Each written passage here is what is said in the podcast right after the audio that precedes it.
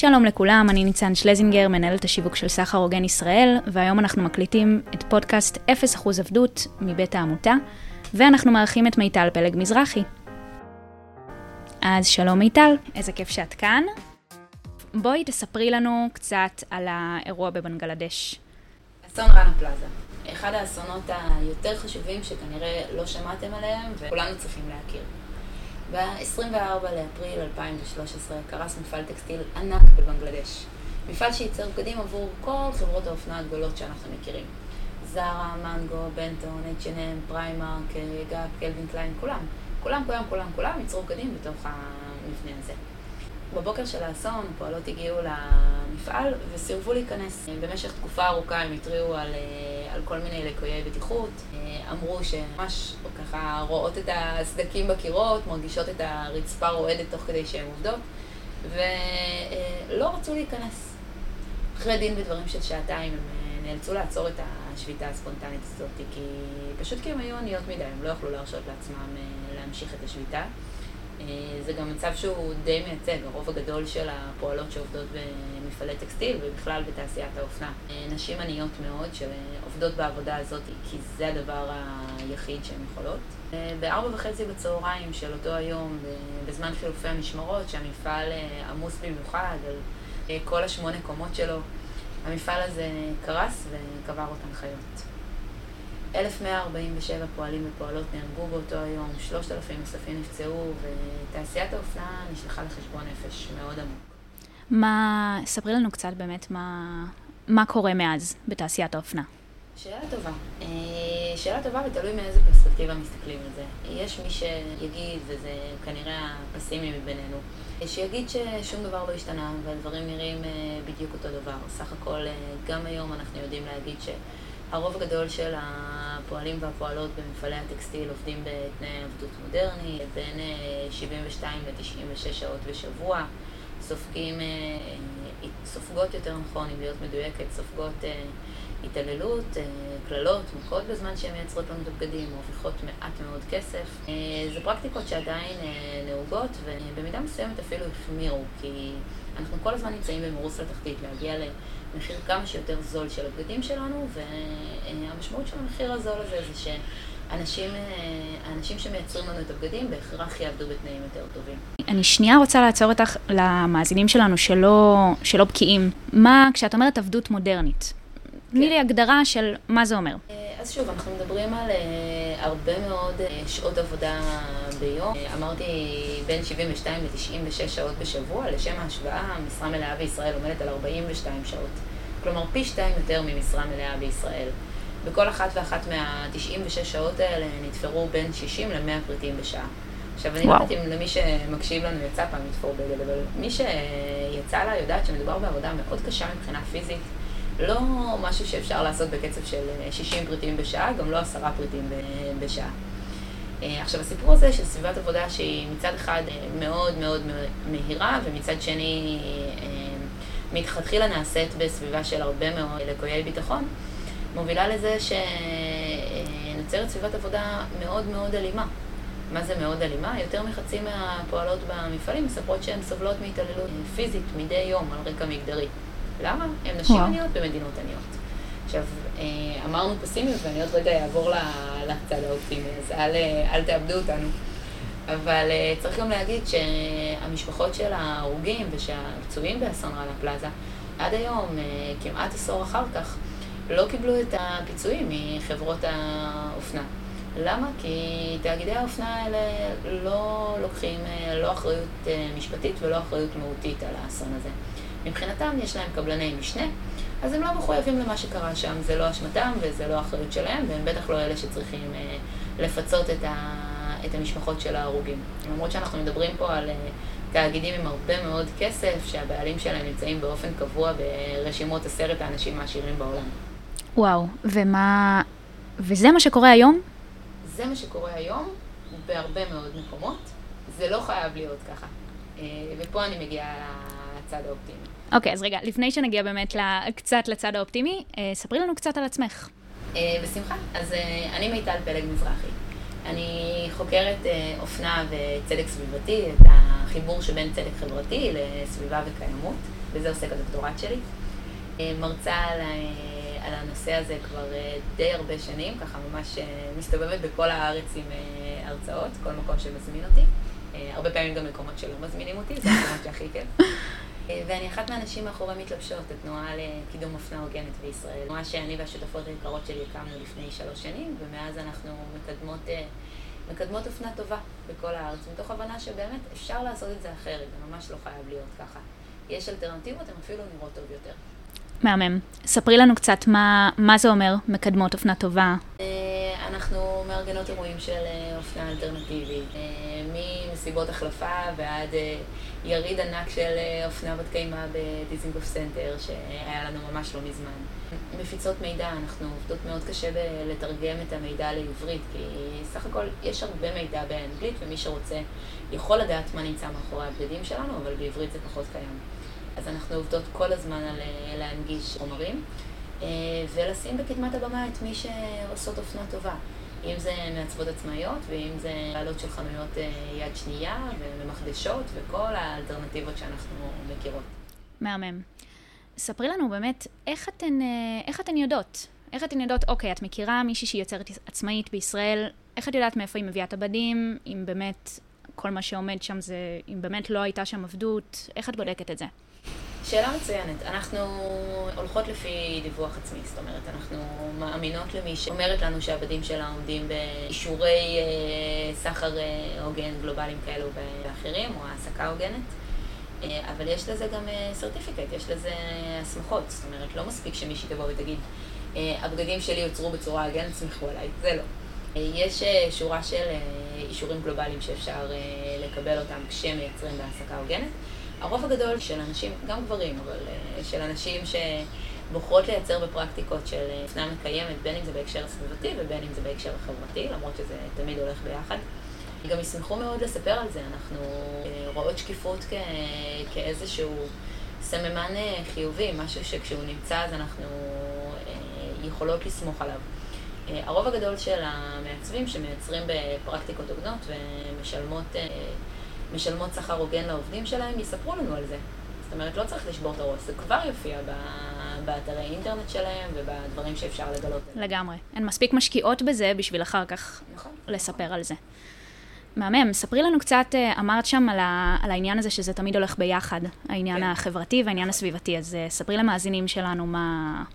נכון. איך זה עובד, למה זה הולך ביחד. אז אולי שווה אפילו להסביר רגע מה זה צדק סביבתי. בגדול, ממש ככה, על קצה המזלג, צדק סביבתי זה תפיסת עולם שמחברת בין צדק חברתי לסביבה וקיימות, ושמה זרקור על, ה, על האי שוויון, גם בפגיעה ממפגעים סביבתיים, אבל גם בחלוקה של משאבי טבע. בעצם כשאנחנו מדברות על צדק סביבתי, אנחנו שואלות שלוש שאלות. מי מזהם, מי מרוויח מהזיהום ומי נפגע מהזיהום. עכשיו, אני נותנת את ההקדמה הזאת כי, כי חשוב להבין לגבי התנועה הסביבתית באופן רחב. אנחנו אף פעם לא נאבקים על, על אוויר נקי או על, על כריתות עצים או על זיהום של ים בשביל האוויר, עץ וים. לא, זה לא מה שמעניין אותנו. אנחנו כמובן לא נלחמים על זה, על העץ למען העץ. אנחנו נלחמים על זה כי תמיד כשיש מפגע סביבתי, מישהו משלם על זה את המחיר, מישהו ברמת האדם או בעל חיים, ובדרך כלל ביחד. כשהמישהו הזה, ברוב המוחלט של המקרים, יהיה האדם החלש ביותר בחברה. גם כי, כי קל לנו יותר לגלגל אליהם את המפגעים האלה, וגם כי, כי יש להם הרבה פחות אמצעים להתמגן מול זה. אז כשאנחנו מדברים על תעשיית האופנה, שהיא התעשייה השנייה הכי מזהמת על פני כדור הארץ, וגם את זה צריך להגיד, היא תעשייה שהיא לא רק מאוד מזהמת, אלא גם תעשייה מאוד מאוד מנצלת. זה לא מקרי שאותם תאגידי אופנה ענקיים ששופכים את הכימיקלים הרעילים ואת המים שאיתם הם צובעים את הבגדים לתוך המי תהום במדינות עניות בדרום מזרח אסיה, הם גם אותם תאגידי אופנה שמנצלים עובדים עניים בדרום מזרח אסיה או במערב אפריקה. זה הולך ביחד, זו אותה שיטה. אותה שיטה מקולקלת, שנקראת קפיטליזם או כלכלה ניאו-ליברלית, אם נרצה להיות מקצועיים בטרמינולוגיה. מדויקים. כן, בדיוק. כל מה שאת אומרת, אני, אני, אני לא יכול... אין יותר להתחבר לזה ממה שאני, ממה שאני מרגישה כרגע, ואני רוצה לקוות שכל מי שמאזין לנו היה, היה רוצה לעשות עם זה משהו, ויש לי, לי שתי שאלות על הדבר הזה. קודם כל, אנשים, רוב החברה היום, החברה הישראלית במיוחד בתור אה, אמריקה הקטנה, אנחנו קפיטליסטים. אנחנו... עכשיו, השאלה היא איך, איך אפשר לעשות, נגיד שמחר הכל בסדר, אף אחד לא סובל, יש צדק סביבתי. מעולה. איך אפשר להרוויח מהדבר הזה? איך התאגידים יכולים להישאר תאגידים, ואיך אנחנו יכולים להמשיך ליהנות מאופנה? אז צריך להגיד שזה לגמרי לגמרי רווחי. בטווח הבינוני ובטווח הארוך זה לחלוטין רווחי. אבל גם בטווח הקצר זה יכול להיות אה, רווחי יותר. איך, למה? אחת הבעיות הכי שורשיות של תעשיית האופנה היא המרוץ לתחתית אה, סביב המחיר והחתירה הזאת למחיר זול ככל שאפשר. אה, עכשיו, זה, זה אומנם משתלם בטווח הקצר למכור הרבה מאוד ובזול, אבל גם זה לא כל כך משתלם כמו שהיינו חושבים. למכור בגדים יקרים יותר לטווח הארוך יותר זה דבר שהוא יכול להיות משתלם גם עבור אה, חברות האופנה. אה, לא במקרה הן אה, נמצאות בקריסה כבר כמה שנים. כי הן באיזשהו מודל עסקי של קניבליזם, הן אוכלות אחת את השנייה. לגמרי. הן לא לעד יוכלו להחזיק מעמד עם המחירים הכל כך נמוכים האלה. הפתרון הוא, הוא אותו פתרון, לשלם שכר הוגן, לעבוד בפרקטיקות שהן מקיימות, לייצר פחות, הרבה הרבה פחות, אה, ולמכור את זה יותר יקר. הצד השני של המשוואה זה שאנחנו כצרכנים גם לא צריכים לקנות כל כך הרבה. הרי סביר להניח שמי שעכשיו אה, מקשיב לנו עובר לו בראש טוב, נו, אה, חכמה פריבילגית, היא רוצה שאני אקנה בגדים בהרבה יותר כסף. כן, נכון, אבל אני גם רוצה שתקנו פחות בגדים. אתם תראו שזה יוצא הרבה יותר משתלם. זה ממש בסדר לקנות חולצה אחת ב-300 גם בחודשיים, ולא שלוש במאה כל שבועיים. לטווח הארוך זה יוצא יותר משתלם. לגמרי. לסביבה, לפועלים, לכדור ולנו. אני, אני תוהה איך מתחילים, איך מחנכים, אה, אני גם לא רוצה להשתמש במילה לחנך, אבל נכון. איך הצרכן הישראלי יכול אה, להסתגל לדבר הזה? כל כך התרגלנו כבר לקנות כל הזמן, ואיך, אה, מאיפה מתחילים? צעד אחרי צעד. לא, באמת, אני, אני אומרת צעד אחרי צעד, אני, הרבה פעמים אני מתחילה את ההרצאות שלי עם, עם תמונה מהיום שהארון שלי נשבר לשתיים. אה, עכשיו, זו תמונה מאוד מביכה, זה, ובשנים האחרונות זה בטח אה, יותר ויותר מביך אותי. רגע, ספרי לנו על זה, מה, מה זה הארון שלי נשבר לשניים, מרוב... יום רציתי להוציא שמלה, אה, והוא ממש נשבר מה, מהעומס. נגעתי די. בו, הקולב שבר אותו, ומצאתי את עצמי עומדת קבורה בערימת הבגדים שפעם היו כסף. זו הייתה אחת מנקודות המפנה. וואו, זה, זה מזכיר לי את ה... את הפרק הזה ב Sex and the City, לא יודעת... נכון. נכון? עם כן, קרי, שהיא כן. מבינה שיש לה כל כך הרבה נעליים, והיא לא יכולה לקנות דירה, וכל נכון. הנעליים שלה שוות משהו כמו 40 אלף דולר. לגמרי, כן. לגמרי. אז אה, זה כזה, זה כזה, רק לא, לא עם נעלי אה, יוקרה. כן. יש לנו הרבה מאוד בגדים, הרבה יותר מפעם. אנחנו, משנות ה-80 ועד היום, כמות הבגדים שמיוצרת בעולם עלתה ב-400 אחוז. וואו. אנחנו קונים הרבה מאוד בגדים, אנחנו גם מוציאים עליהם פחות כסף ממה שהוצאנו בשנות ה-80. כלומר, קונים הרבה מאוד בגדים זולים, ונדמה לנו שנעשינו יותר עשירים. אה, יש פה איזו אשליה, אנחנו קונים מלא מלא מלא, ואנחנו מרגישים כאילו שהכסף שלנו שווה יותר, כי הוא מצליח לפוצץ לי ארון, ובהזמנה של 200 שקל משיעין או מבוהו, אנחנו מרגישות מה זה עשירות. קניתי מלא, תראו איזה... לגמרי. בפועל אנחנו נעשים עניים יותר, זה כמו לקנות בתשלומים. אנחנו כל פעם מוציאים קצת, קצת, קצת, אבל אה, אה, הקצת הזה יוצא הרבה מאוד. אה, עזבו אפילו את ההקשר הסביבתי ואת החברתי, אנחנו פשוט לא באמת נעשים מזה יותר, לא יותר עשירים זה בטוח, אבל גם לא יותר מאושרים. זה לא נכון. לא מה שימלא לנו את החלל בלב. לגמרי. אוקיי, נגיד שאנחנו עוזבים את הצרכן, בא לי שנדבר קצת על, ה, על החברות. גרין mm. וושינג. חברים שלי. ספרי לנו איך, אה, כן. ספרי לנו על זה. כן, אז שאלת מקודם על המודל העסקי. אנחנו רואים בשנים האחרונות שיותר ויותר חברות אופנה מהירה, ואפילו חברות אופנה אולטרה מהירה, כמו שיהין ובוהו וסופרנובה, כולם, כולם, כולם מנסים להיות יותר ירוקים. אה, ומוציאים כל מיני קולקציות ירוקות לשוק. הקולקציה הירוקה, האחראית, אה, מתחשבת, יש לזה כל מיני אה, שמות כאלה כן, הזה. שאגב, אפשר להגיד לחיוב, שזה כן משהו שמעניין את הצרכנים, זה כן משהו שהם קצת יותר מחפשים מנגיד לפני, לא יודעת, שלוש שנים, חמש שנים. לגמרי. זה, זה מתקשר גם לצד האופטימי, כי זה מראה ש, שחברות האופנה כן קשובות לצרכנים, ושמחאה צרכנית אה, מצליחה לעבוד ומצליחה לעשות שינוי. אז, אז זה, במובן הזה זה כן אה, דבר אופטימי. אבל, ו- ואתם מרגישים פה את ה... מרגישים את האבל, מבעבע. אה, צריך להגיד שיש קושי מאוד גדול עם הסיפור הזה. מודל הרווח של, של אופנה מהירה מבוסס על לייצר הרבה מאוד ולמכור הרבה מאוד בזול. עכשיו, כשאנחנו מוציאים 52 קולקציות בשנה, שנה שיש בה 53 שבועות, כן? כשאנחנו מוציאים 52 קולקציות בשנה, כמו במקרה של זרה, פריימה, H&M ושאר ענקיות האופנה המהירה, או מעלים 5,000 דגמים ב- ביום, כמו במקרה של אתרי האופנה האולטרה מהירה, זה לא יכול להיות מקיים. אין שום דרך בעולם שזה יהיה מקיים. גם אם אחת מה-52 קולקציות האלה היא קולקציה מתחשבת, שעשו אותה מכותנה אורגנית או מפלסטיק אה, ממוחזר מקרקעית האוקיינוס, כמו במקרה של אה, אדידס, אה, ועוד כל מיני דברים כאלה. האם זה ירוק יותר? כן, זה ירוק יותר ככותנה אורגנית, אבל כותנה אורגנית שמגיעה ממחוז שינג'אן בדרום מזרח סין, בחנות עבודה של כפייה שמבוססת על שואת המיעוט האויגרי, עכשיו זה שואה לכל דבר בעניין, יש שם מיעוט של 21 מיליון מוסלמים ש... המפלגה הקומוניסטית הסינית אה, מתעללת בהם כבר די הרבה שנים, מחנות עבודה, סירוסים, עיקורים. אה, אז כן, הכותנה אורגנית, אה, אבל זה לא משמח אותי כשזה מגיע במחיר של שואה. האם זאת קיימות? לא. אני, קשה לי מאוד התנהלות סביבתית במרכאות שלא מתייחסת לתנאי ההעסקה, וזה עוד לפני שאנחנו מדברים על מה קורה במפעלים.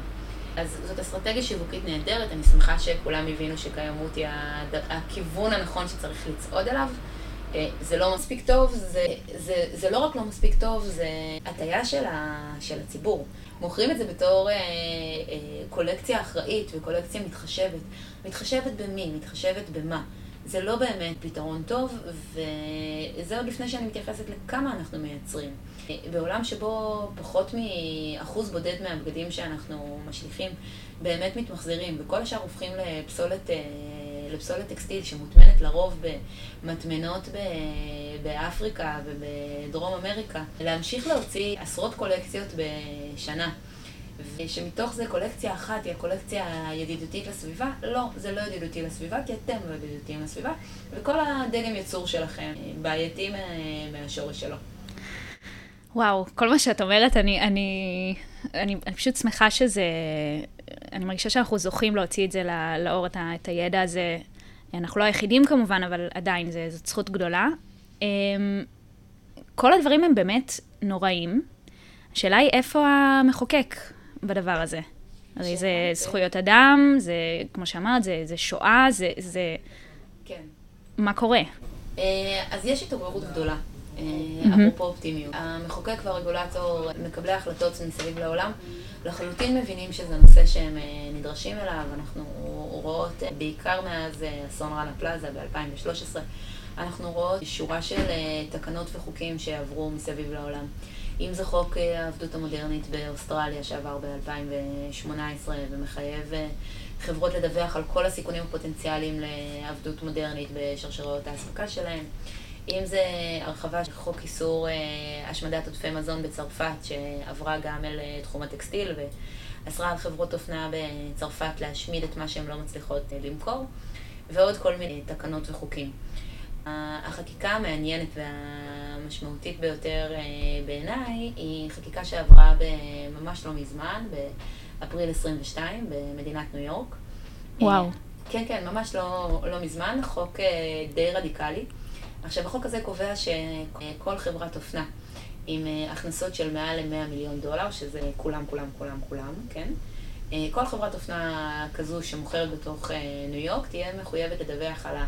מאמצים שהם עושים להפחתה של אה, פליטות גזי חממה, במונחים של פליטות גזי חממה, זאת אומרת איזשהו משהו מספרי, הם לא יוכלו רק להגיד אנחנו הרבה יותר ירוקים מקודם. ומחויבים למפות לפחות 50% מספקי המשנה שלהם ולדווח על השכר של העובדים ביחס לשכר המינימום במדינות שבהם מייצרים לנו את הבגדים. מדהים. לגמרי, לגמרי. עכשיו, לחוק הזה יש הרבה מאוד הסתעפויות, אבל שני דברים מעניינים שהוא עושה. אחד, כל חברה שלא תעמוד בדיווחים, כלומר לא תעלה את כל הדיווחים האלה לאתרי האינטרנט שלהם, שבהם הם מוכרים את הבגדים, ולמאגר מידע ממשלתי, תיכנס ב-450 מיליון דולר. יופי. מה? זה, זה, זה סכום מדהים. מטורף. זה מדהים. נכון? אולי אני, אולי לא... זה הרבה כסף, זה 2% מההכנסות, זה הרבה כסף.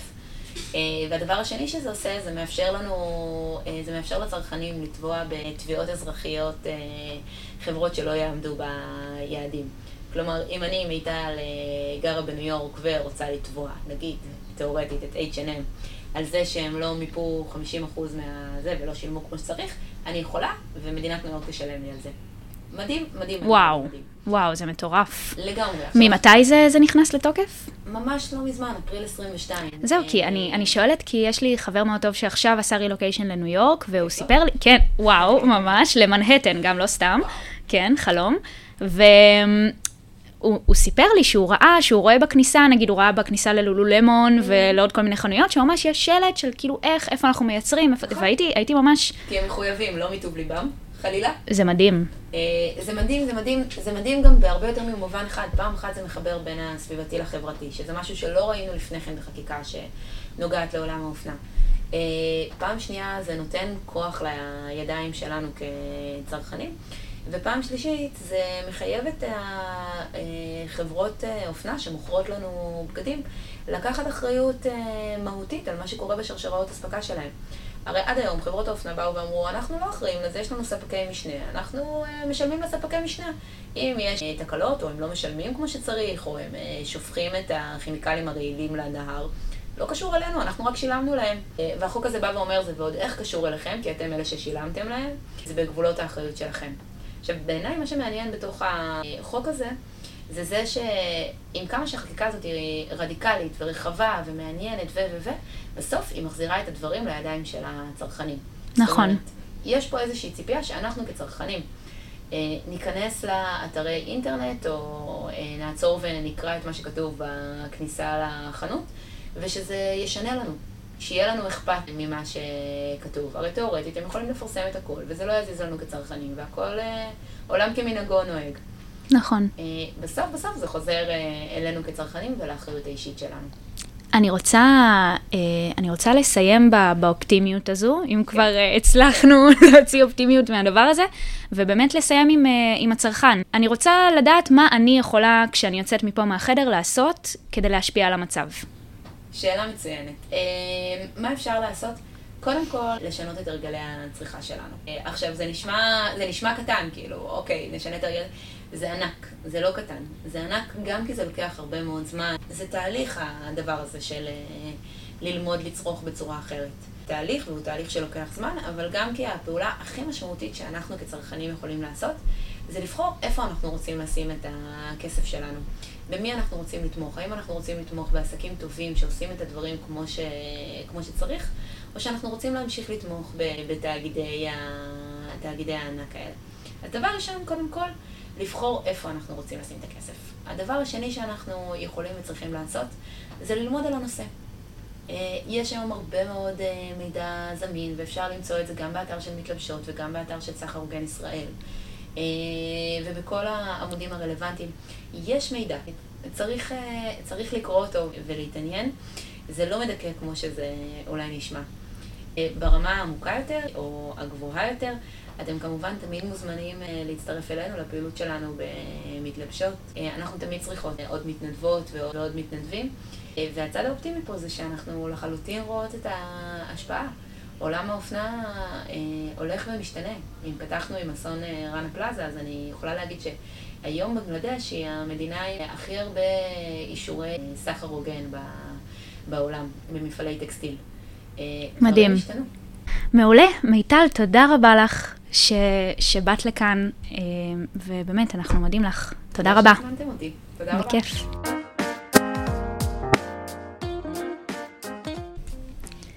תודה רבה לכם שהאזנתם, אני הייתי ניצן שלזינגר, מנהלת השיווק של סחר הוגן ישראל. כאן איתי דביר נקה ושרי אהרונוב על ההפקה, וגם גיל בושינסקי על העריכה. שוב תודה רבה לכם שהאזנתם, אנחנו היינו 0% עבדות, שיהיה לכם אחלה יום.